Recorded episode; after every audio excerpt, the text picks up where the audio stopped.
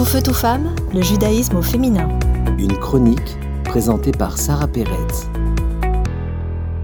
Bonjour, je suis très heureuse de vous retrouver aujourd'hui pour une nouvelle chronique sur le thème La beauté des lois de pureté, partie numéro 1, se séparer pour mieux se retrouver. Nous connaissons une fameuse citation du rabbi stipulant que quand tu es proche, alors que c'est le moment d'être loin, tu seras loin quand ce sera le moment d'être proche. Oui, il existe un temps où le couple se sépare, et eh bien pour mieux se retrouver. La Torah comporte une loi incompréhensible, qui est celle de respecter la nida, les lois de pureté familiale.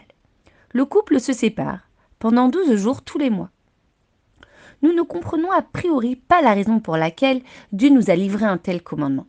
Cette loi fait partie des roukim, ce sont des lois dont la compréhension nous dépasse, dépasse notre entendement. À travers ces lois, on s'attache encore plus à Dieu. Eh bien, car nous l'accomplissons par annulation devant lui.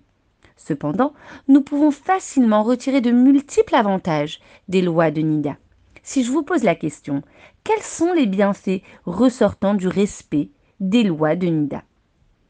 Vous me répondrez que cela joue un rôle vital dans la dynamique du mariage juif. Je vous propose donc quelques avantages ressortant des lois de pureté familiale. En premier, ce sont des lois qui créent des moments de retrouvailles plus forts et plus intenses le soir du mikvé. L'amour du couple va en crescendo car la routine engendre de la lassitude. Et puis, l'éloignement, cet éloignement permet à l'épouse de se, se retrouver soi-même et d'avoir pendant la période menstruelle un espace personnel. Il y a aussi diverses raisons de santé et d'hygiène. Et puis ces lois permettent d'établir au sein de notre foyer une discipline de vie basée sur la sainteté, la pureté. Nous invitons ainsi la présence de Dieu dans notre maison.